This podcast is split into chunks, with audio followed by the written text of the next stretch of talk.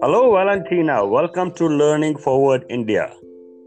From the salubrious Chand Bagh to the world of weaving stories, you seem to be going around the world and taking people around the world in your thought and imagination.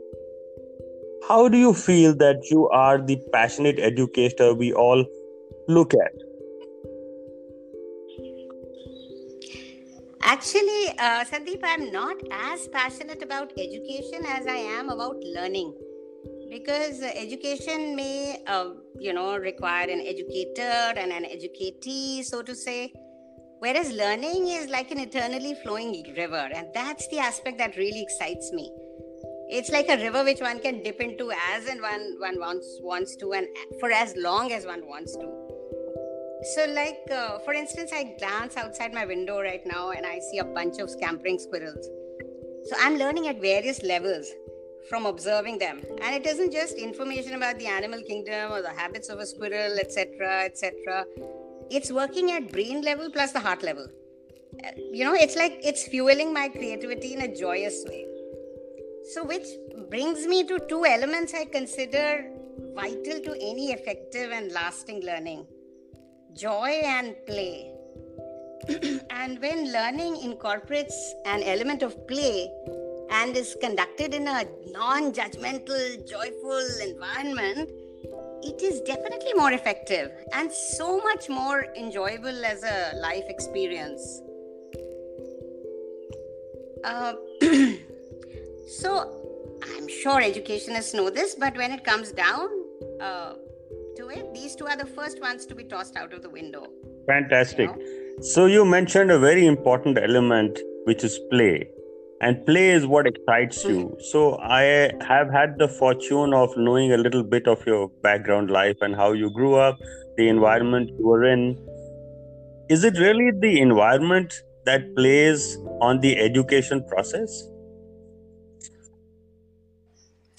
Yes, greatly, I would say.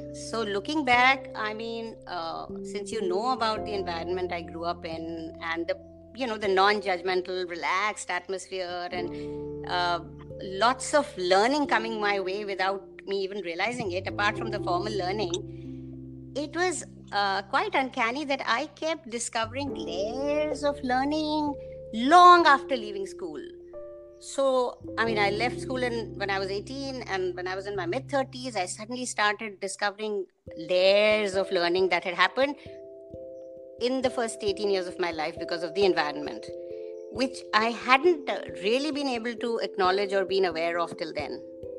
And uh, more so when i interviewed my masters each of them said that they had been learning a lot on campus so it was a very very vibrant learning atmosphere. Yeah environment does matter. You mentioned two very interesting things. One you mentioned about the flow like a river. And second what you mentioned was that environment does matter and there is more in informal learning than the structured learning. Now as a champion for unstructured learning if i may lose that use that term due to limitation of thought why do you think in today's world, experiential learning makes all the difference? Oh, I would say in any world actually, because at any time, you know, some things are eternal, like the sunshine and the clouds and the trees. I mean, these have been there, will be there, irrespective of the pedagogy, irrespective of the technology, irrespective of everything else. And I think these eternal aspects are vital because we are human beings, we are not machines. And I think these definitely need to be ticked before we even come down to the course content and the curriculum. And these definitely need to be nurtured and preserved and not be sacrificed at the altar of, uh, you know, uh, course content or constraints of any kind about the curriculum. My early morning reading said teachers require no curriculum. What do you have to say to close I this?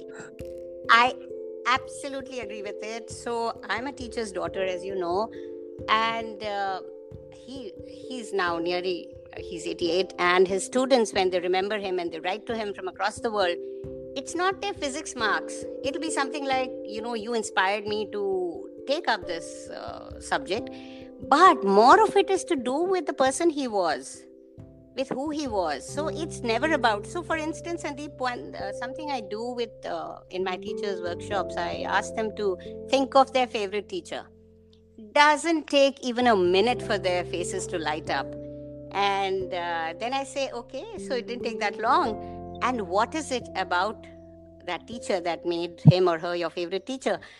And they come up with uh, you know all kinds of reasons about you know the person inspiring them or motivating them to do this or uh, helping them to shed, shed inhibitions. So those definitely formal teachers i mean teachers don't need to teach formally. They need to inspire. They just need to light thank spark. you for being the teacher who has lit many sparks. Thank you for being the daughter of a teacher who has taken us to the stars and made us imagine a better world. Thank you so much valentina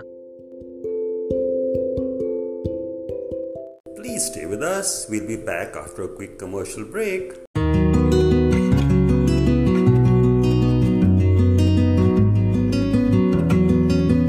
It's been wonderful working with Learning Forward, more so because I've had the golden opportunity of being the founder as well as the sponsor and the first chairperson of Learning Forward India. It was indeed an honor and privilege to stitch together the affiliate and bring in hundreds of people from all over the country as our members.